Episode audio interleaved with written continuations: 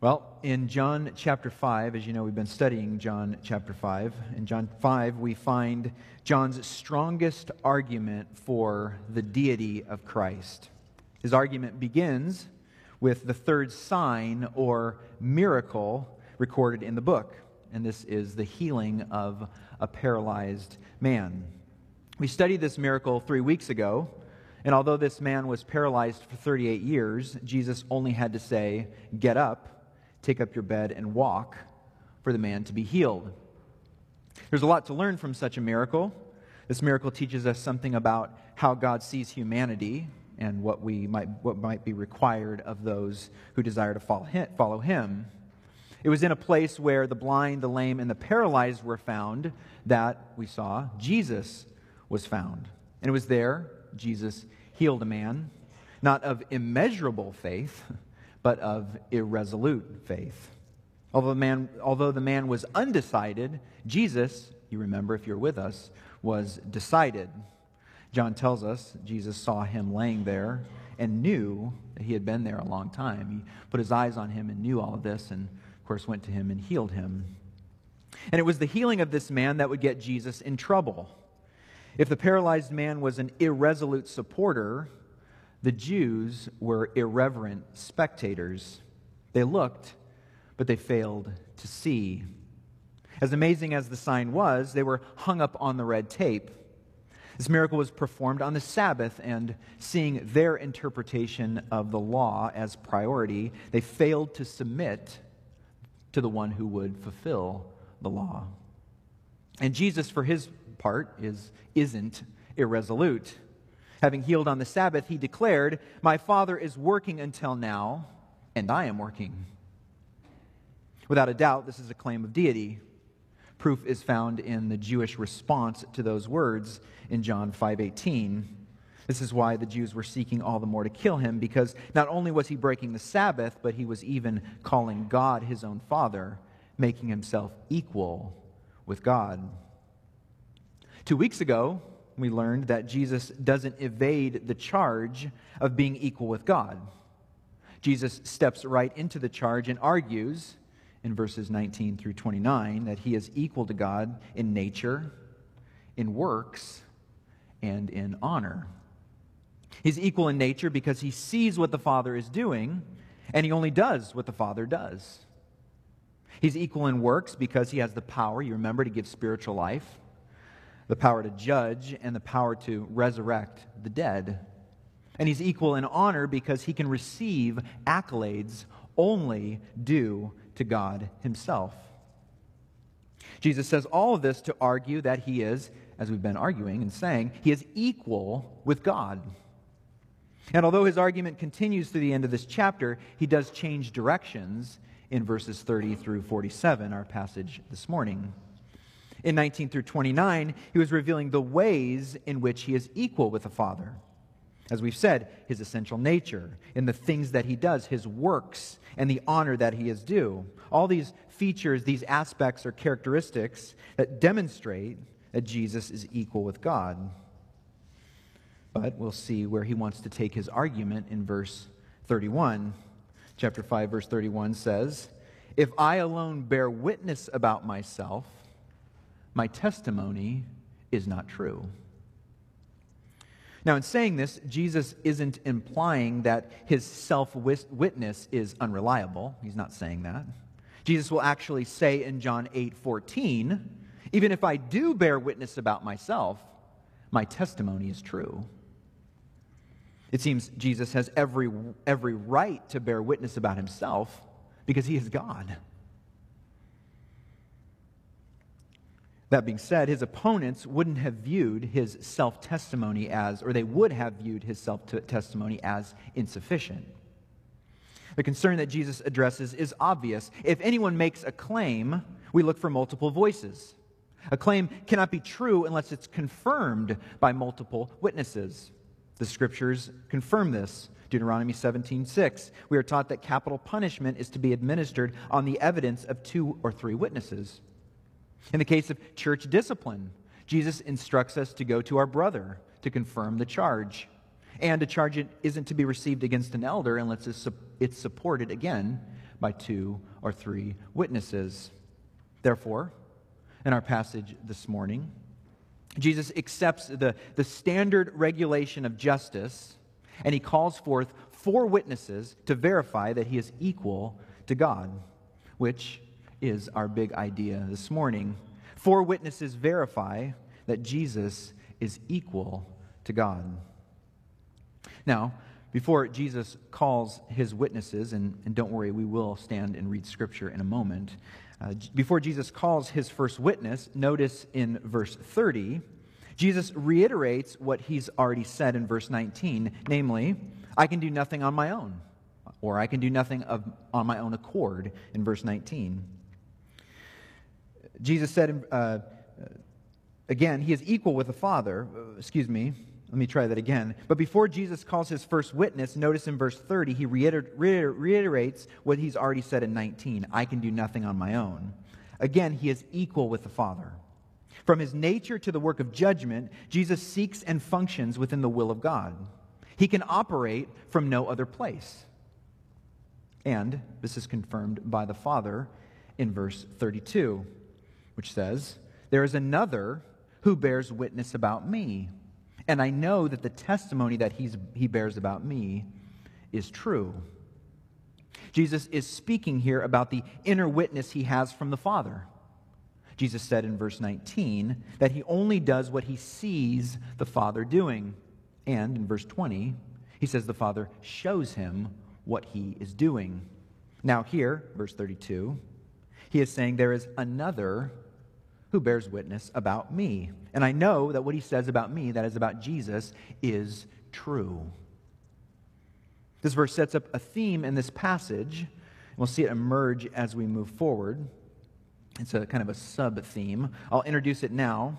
We'll draw it out in more detail later. The theme is this Jesus prizes the praise of the Father. Jesus prizes the praise of the Father. At the outset, Jesus wants us to know that the Father has priority.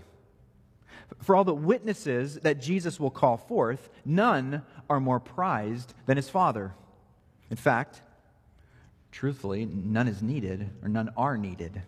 Jesus is not dependent on what others think of him. In some ways, after verse 32, Jesus could have said, The defense rests. He, could have, he, he could have called for a verdict.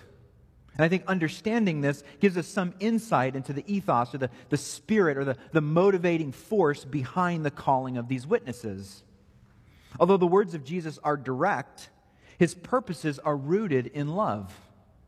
We shouldn't move too far or move our thinking too far from John 3:17, which says, "For God did not send his son into the world to condemn the world, but in order that the world might be saved through him." In John 5:24, Truly, truly, I say to you, whoever hears my word and believes him who sent me has eternal life. He does not come into judgment, but has passed from death to life. Thus, it's a great privilege that our Lord didn't allow his defense to rest after verse 32. Although his audience plots to kill him, with great patience, Jesus calls forth witnesses to help his opponents see, see him for all that he is. And who is he? He's the Son of God. He is Lord. If you're a Christian, you believe that Jesus is Lord, that Christ is God. As I mentioned three weeks ago, this, this is necessary for salvation. Romans 10 9 says, If you confess with your mouth that Jesus is Lord and believe in your heart that God raised him from the dead, well, you'll be saved. It's necessary, uh, to, uh, necessary to believe in that Jesus is Lord to be saved.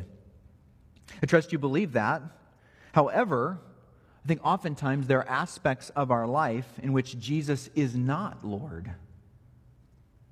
We have a, a, right orthodoxy, but we have a wrong orthopraxy. You might ask the question this way Is Jesus Lord in my speech? Ephesians 4:29 says, "Let no corrupting talk come out of your mouth, but only such is good for building up as fits the occasion, that it may give grace to those who hear." Is Jesus Lord in my workplace? Proverbs 11:1 says, "A false balance is an abomination to the Lord, but a just weight is his delight." Is Jesus Lord in your heart? Well, Jesus said, For where your treasure is, there will your heart be also. What do you treasure? I think if you want to know what you treasure, you ask yourself two questions What do I spend my money on? And where do I spend my time? I think oftentimes these two questions will reveal where our heart is or what we treasure. Now, there's a pitfall, and we must avoid this pitfall when reading Scripture, particularly when Jesus is confronting his opposition. The pitfall is this we quite naturally see ourselves on his, on Jesus' defense team. And of course, we are. Yet, this tendency can be used to kind of bob and weave our way through the text. We, we accept the ointment of orthodoxy, but we avoid the obstacle of orthopraxy.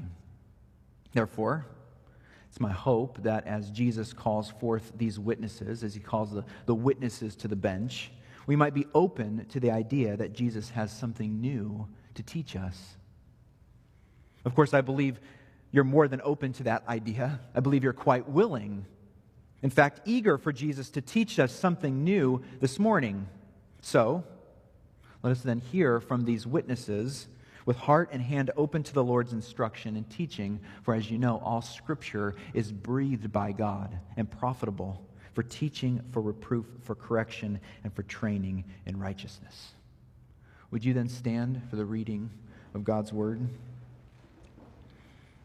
John 5, verses 30 through 47. I can do nothing on my own. As I hear, I judge, and my judgment is just. Because I seek not my own will, but the will of him who sent me. If I alone bear witness about myself, my testimony is not true. There is another who bears witness about me, and I know that the testimony that he bears about me is true. You sent to John, and he has borne witness to the truth. Not that the testimony that I receive is from man, but I say these things so that you may be saved. He was a burning and shining lamp, and you were willing to rejoice for a while in his light. But the testimony that I have is greater than that of John. For the works that the Father has given me to accomplish, the very works that I am doing, bear witness about me that the Father has sent me. And the Father who sent me has himself borne witness about me. His voice you have never heard, his form you have never seen. And you do, you do not have his word abiding in you, for you do not believe the one whom he has sent. You search the scriptures because you think that in them you have eternal life, and it is they that bear witness about me. Yet you refuse to come to me that you may have life.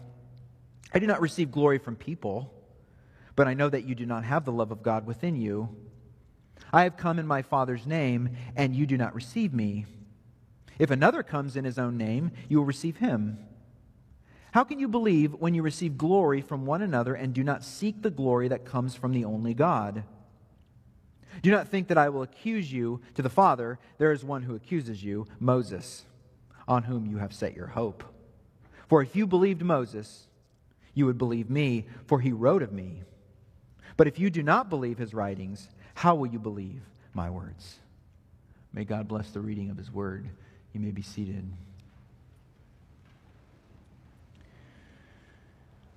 The first witness that Jesus calls is John the Baptist. We saw that in verse 33. You sent to John, and he has borne witness to the truth. And in verse 35, he was a burning and shining lamp, and you were willing to rejoice for a while in his light.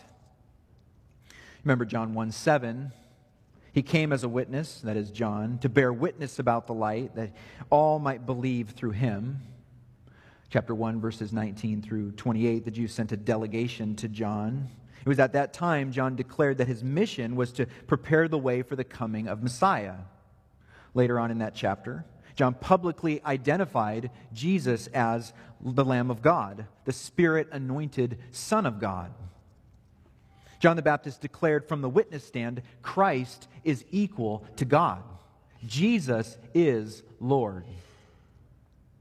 John was a very significant witness because, as Jesus says in verse 35, the Jews rejoiced in him.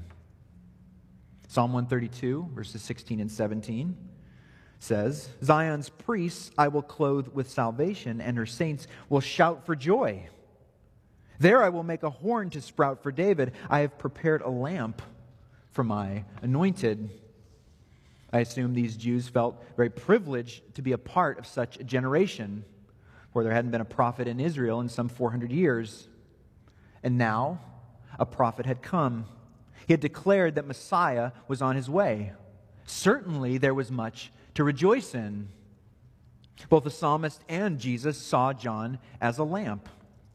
Of course, we know that a lamp is not self sufficient, its power is derived. It must be lit by another. We know that John was empowered by God and was able to give light through an, un, uh, un, an unwavering testimony. Yet, we also know that as a lamp burns, it burns itself up. The lamp is exhausted, you might say, by shining. While the Jews certainly did rejoice in John, eventually the light would fade. Their delight in John was, you might say, for a season. The Jews were fickle fans who demonstrated a certain type, who, who uh, demanded, excuse me, a certain type of Messiah. And once it became clear that Jesus was not that Messiah, well, we know they turned away.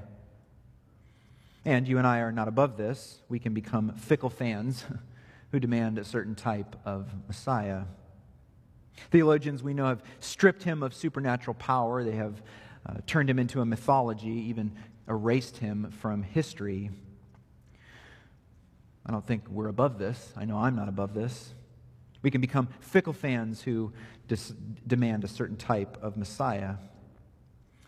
In what ways am I bringing my ideas of Jesus to the Scriptures rather than letting the Scriptures proclaim to me who Jesus is? There's a second, second witness that Jesus calls in verse 36. But the testimony that I have is greater than that of John.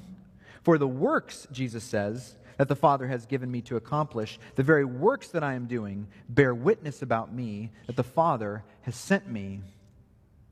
The witness of works verifies that Christ is equal to God. This is our second witness. We're not surprised at all that Jesus calls this witness forth. The works of Jesus are a central theme of John's gospel. If, you paying, if you've been paying any attention to the series that we're currently in in John, you know John is not arguing that Jesus is a notable human being. As the purpose statement declares, John is writing so that we will believe that Jesus is the Christ, the Son of God. And his argument is based primarily on the works that Jesus did, or the signs, as we've seen. That being said, we shouldn't object if, uh, if this witness has more to say. There, there's no reason for us to limit the works of Jesus only to the, those of which that are found in this book. Therefore, the works that verify that Christ is equal to God include every aspect of his ministry, the climax of which would be his death, his resurrection, and his ascension. Later in John, we'll see Jesus' enemies wrestle with this witness. John 11, verse 47. So the chief priests and the Pharisees gathered the council and said, What are we to do? For this man performs many signs. They acknowledged he was captivating. They didn't know what to do with him. You remember the words of Nicodemus? Of course, Nicodemus comes under the cover of night. Rabbi, we know that you are a teacher come from God, for no one can do these signs that you do unless God is with him. How does John end his biography of Jesus? What's the final verse of the book? Now, there are also many other things that Jesus did. Were every one of them to be written, I suppose that the world itself could not contain the books that would be written. In simple terms, signs are, are miracles, works are miracles. That's what we're talking about. I like Lewis's simple definition of a miracle an interference with nature by supernatural power. That simple. Charles Ryrie writes A miracle is more than something unusual.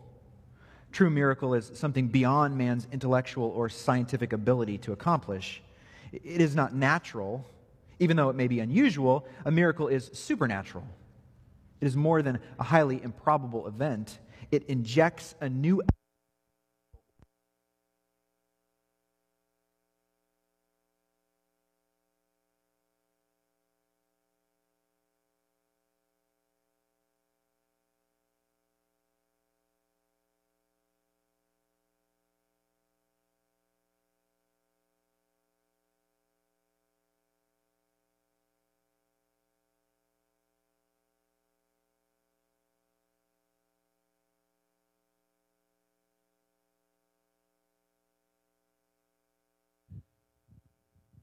Check. Okay, can you hear me? All right. Talking about miracles. Uh, what is the purpose of such things? What is the purpose of a miracle? Well, the purpose of a miracle is to reveal to us something about God, to remind us of the consequences of sin, and by the power of our Lord to do something about it. Therefore, I believe it's right for us to stand in amazement at our God. How often do scriptures command us to do such things? Thinking a little bit from the Psalms. Psalm 66, verses 1 through 5. Shout for joy to God, all the earth. Sing the glory of his name. Give to him glorious praise. I love this verse. Say to God, How awesome are your deeds! So great is your power that your enemies come cringing to you. All the earth worships you and sings praises to you. They sing praises to your name. Come and see what God has done. He is awesome in his deed deeds toward the children of men. Psalm 145 would be a notable psalm as it relates to God's works and being amazed by his works. The psalmist declares, I will extol you, my God and King, and bless your name forever and ever. Every day I will bless you and praise your name forever and ever. Great is the Lord and greatly to be praised, and his greatness is unsearchable. One generation shall commend your works to another and shall declare your mighty acts. On the glorious splendor of your majesty and on your wondrous works I will meditate. They shall speak of the, of the might of your awesome deeds, and I will declare your greatness. Verse 10 All your works shall give thanks to you, O Lord. They shall speak of the glory of your kingdom and tell of your power, to make known to the children of man your mighty deeds. The Lord is faithful in all his words and kind in all his works. Verse 17 The Lord is righteous in all his ways and kind in all his works. Up to this point, what works have we seen Jesus do? Well, we've seen him turn water into wine. We've seen him heal an official's son, not standing next to him, but from afar. We've seen Jesus command a paralyzed man to get up, take up your bed, and walk. And next week, Lord willing, if we have amplification, we will see Jesus feed 5,000 with five barley loaves and two small fish. Like the psalmist of 63, 66 3, can you say to God, How awesome are your deeds? Jesus calls a third witness in verse 37. The witness of the Father verifies that Christ is equal to God. Chapter 5, verse 37. And the Father who sent me has himself borne witness about me. His voice you have never heard, his form you have never seen. And you do not have his word abiding in you, abiding in you, for you do not believe the one whom he has sent. I think the most natural question to ask of verse 37 is in what sense has the Father borne witness to Christ? Some commentators take this as a reference to the baptism of Jesus you remember in Mark chapter 1, verse 11, Jesus was baptized by John the Baptist, a voice came from heaven, you remember that, declared, You are my beloved Son, with whom I am well pleased.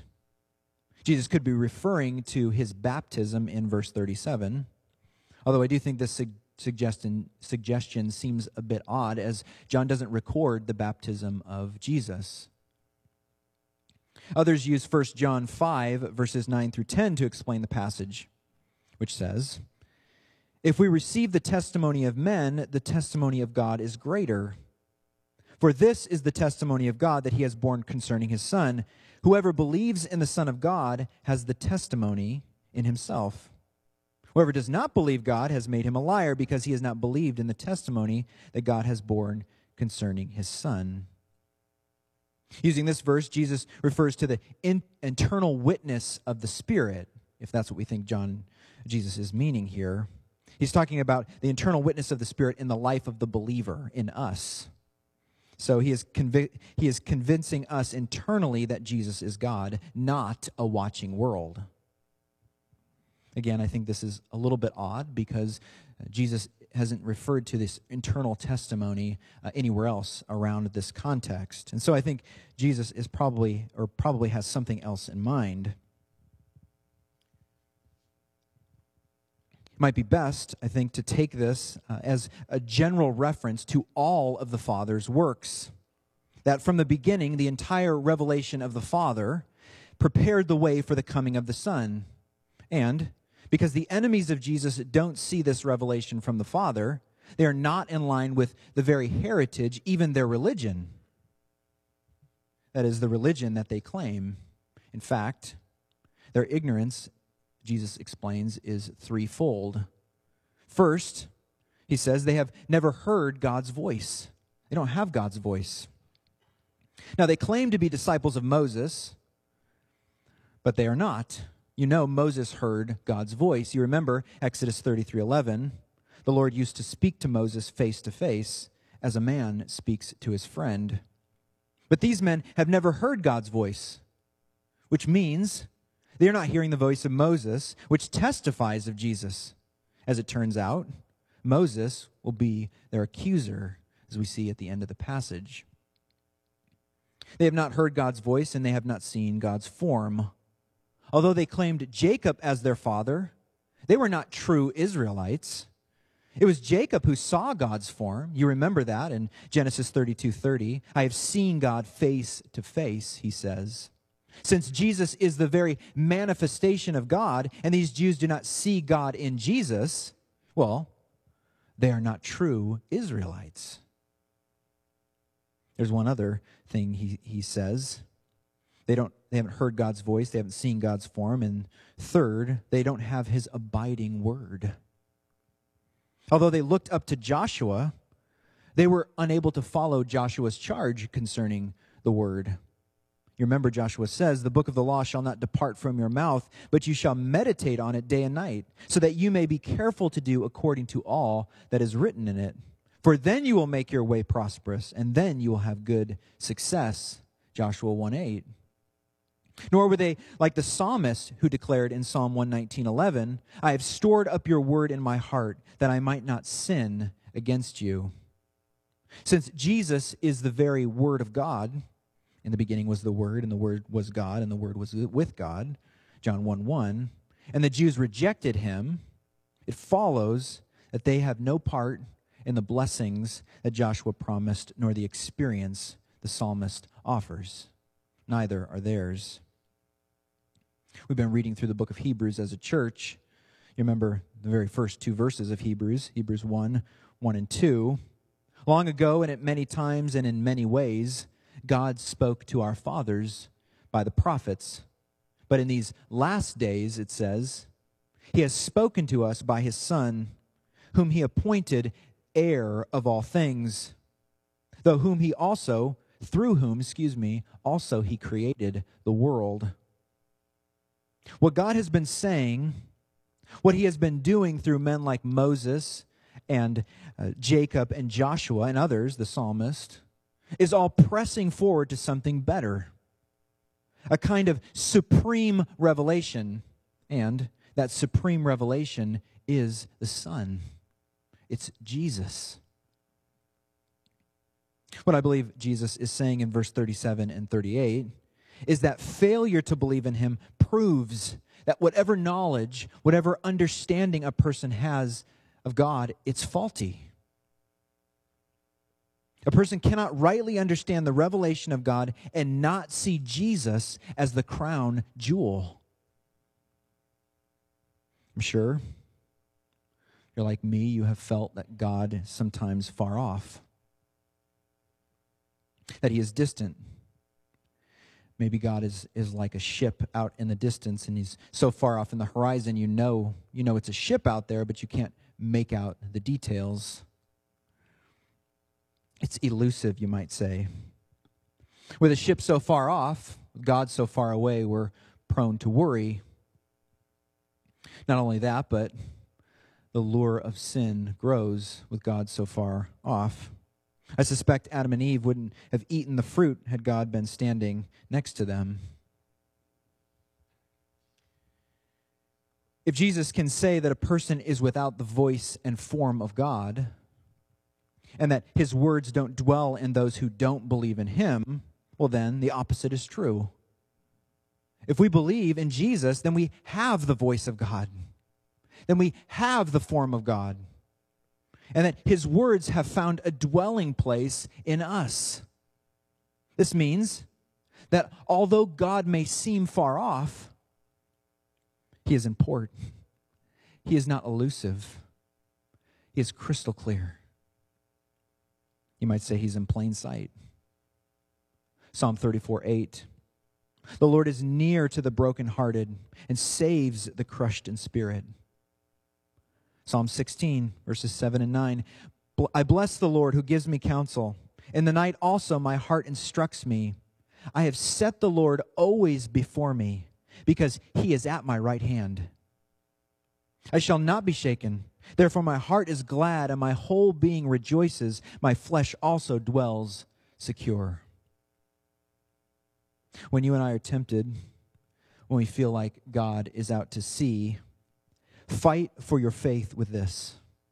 Friends, we have the voice of God, we have the form of God, and we have the power of the Holy Spirit in God's indwelling word and His Spirit. This they didn't have. All of this is true because we have Jesus. So, we have heard from the witness of John the Baptist, Uh, the witness of works, and the witness of the Father. There's one other witness. The fourth witness that Jesus calls to verify that he is equal to God is the witness of Scripture. Look at verses 39 through 44. You search the Scriptures because you think that in them you have eternal life and it is they that bear witness about me. Yet you refuse to come to me that you may have life. I do not receive glory from people, but I know that you do not have the love of God within you. I have come in my Father's name, and you do. How can you believe when you receive glory from one another and do not seek the glory that comes from the only God? It wasn't that the Jewish leaders didn't study Scripture. Jesus affirms himself, You search the scriptures. These leaders were fastidious about scripture. This led to all kinds of uh, eclectic behavior. You've probably heard some of this. Each letter of the Hebrew alphabet was given a number, and therefore each word had a numerical equivalent, which meant each line formed a kind of mathematical equation. You could look at all the, the letters and add it up and make sure that it was correct by the, the number that it formed. They numbered the center line of each line of Scripture, the center letter of each book, and the center letter in the Old Testament. In the actual copying of a text, the scribe was not permitted to write more than one letter before looking back at the text. So you can imagine writing your name, J, to look back, O, to look back, H. You can imagine how long it would take if you have to look for every single letter.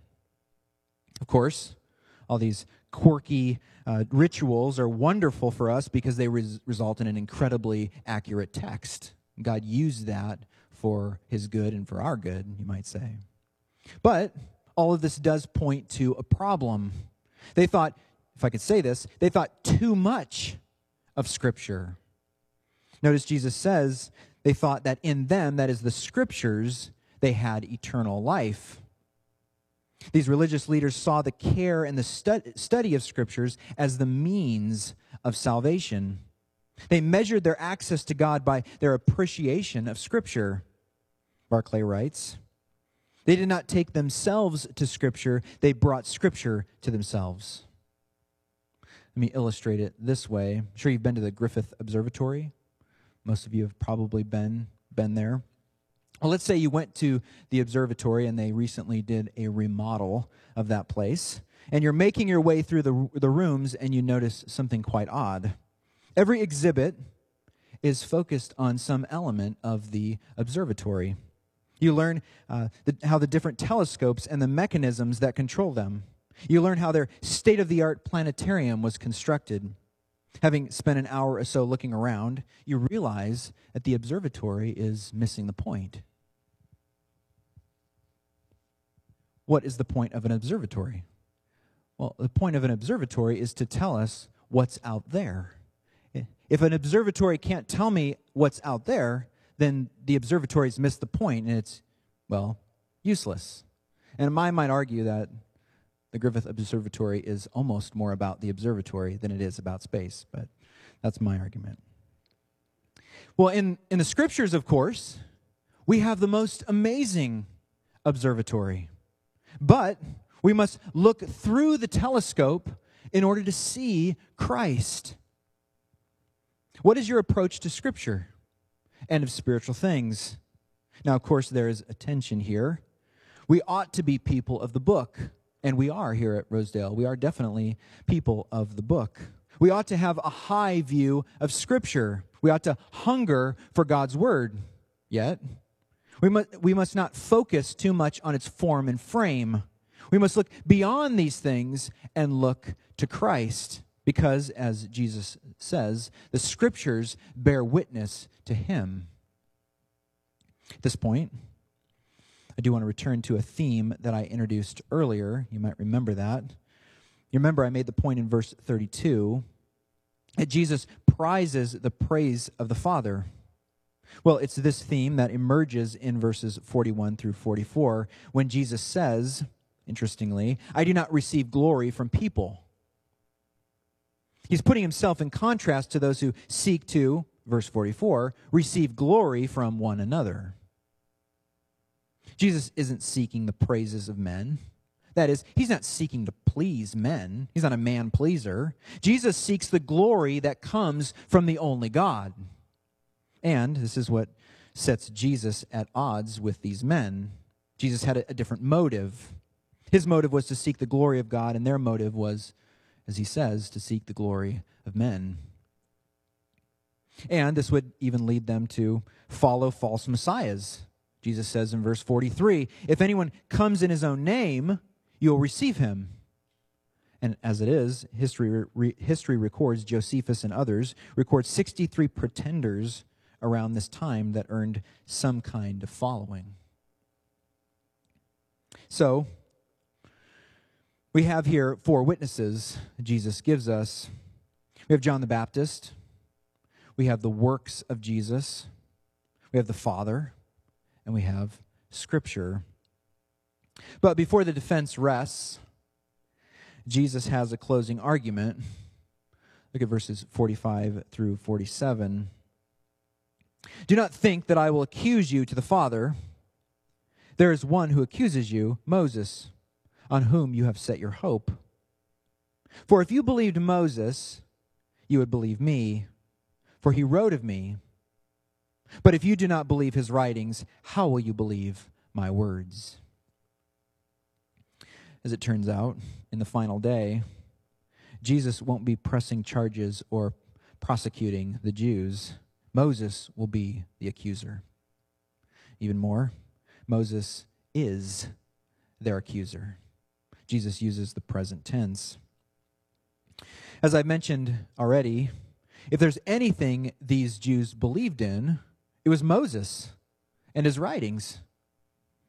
They fought for the law. They revered the name of Moses. They were ready to die for what Moses taught. Yet, here is the Messiah, Jesus, declaring that they don't believe Moses. And why? Because if they had really believed Moses, they would believe Christ, because as Jesus says, he wrote of me.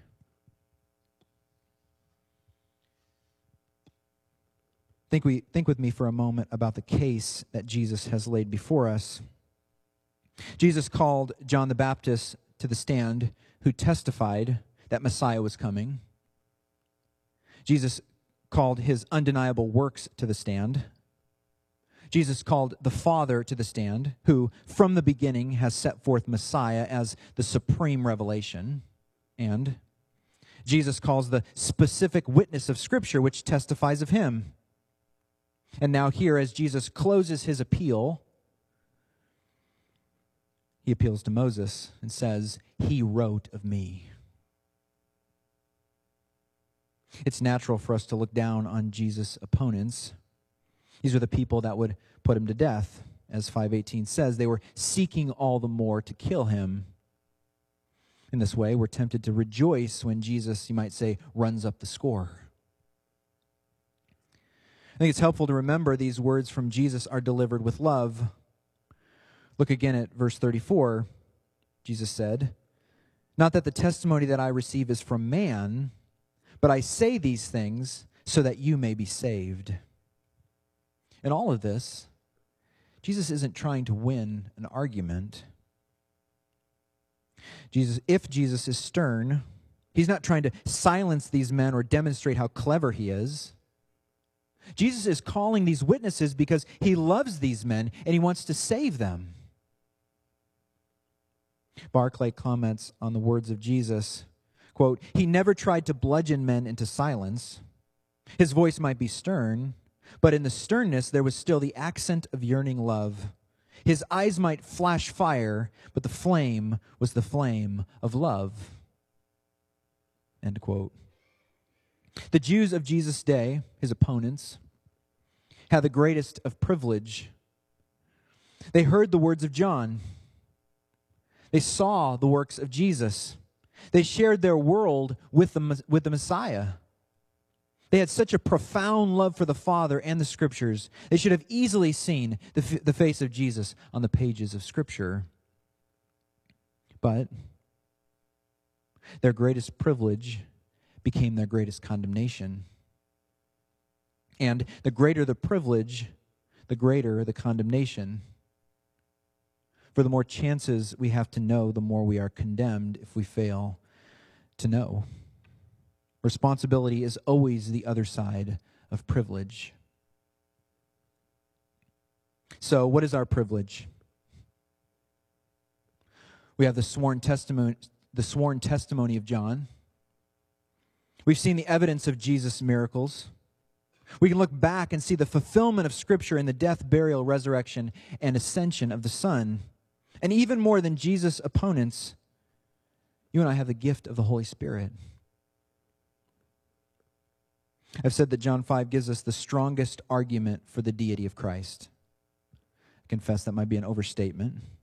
But it's true that in this chapter we have the evidence for, the claims of, and the witness to this fact Jesus is equal to God. Jesus is Lord. How has this chapter affected the way you think about Christ? How has the privilege of these chapters affected your responsibility to Christ? What is the verdict? I want to leave you with Psalm 2. And since I experienced an awkward moment this morning, I'll ask you to stand. I'm going to read Psalm 2, and then when I'm done, Joel, you can come up and lead us in a song.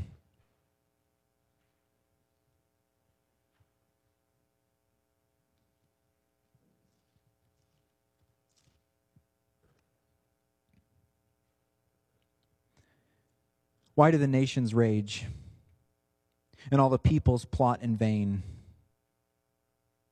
The kings of the earth set themselves, and the rulers take counsel together against the Lord and against his anointed, saying, Let us burst their bonds apart and cast away their cords from us.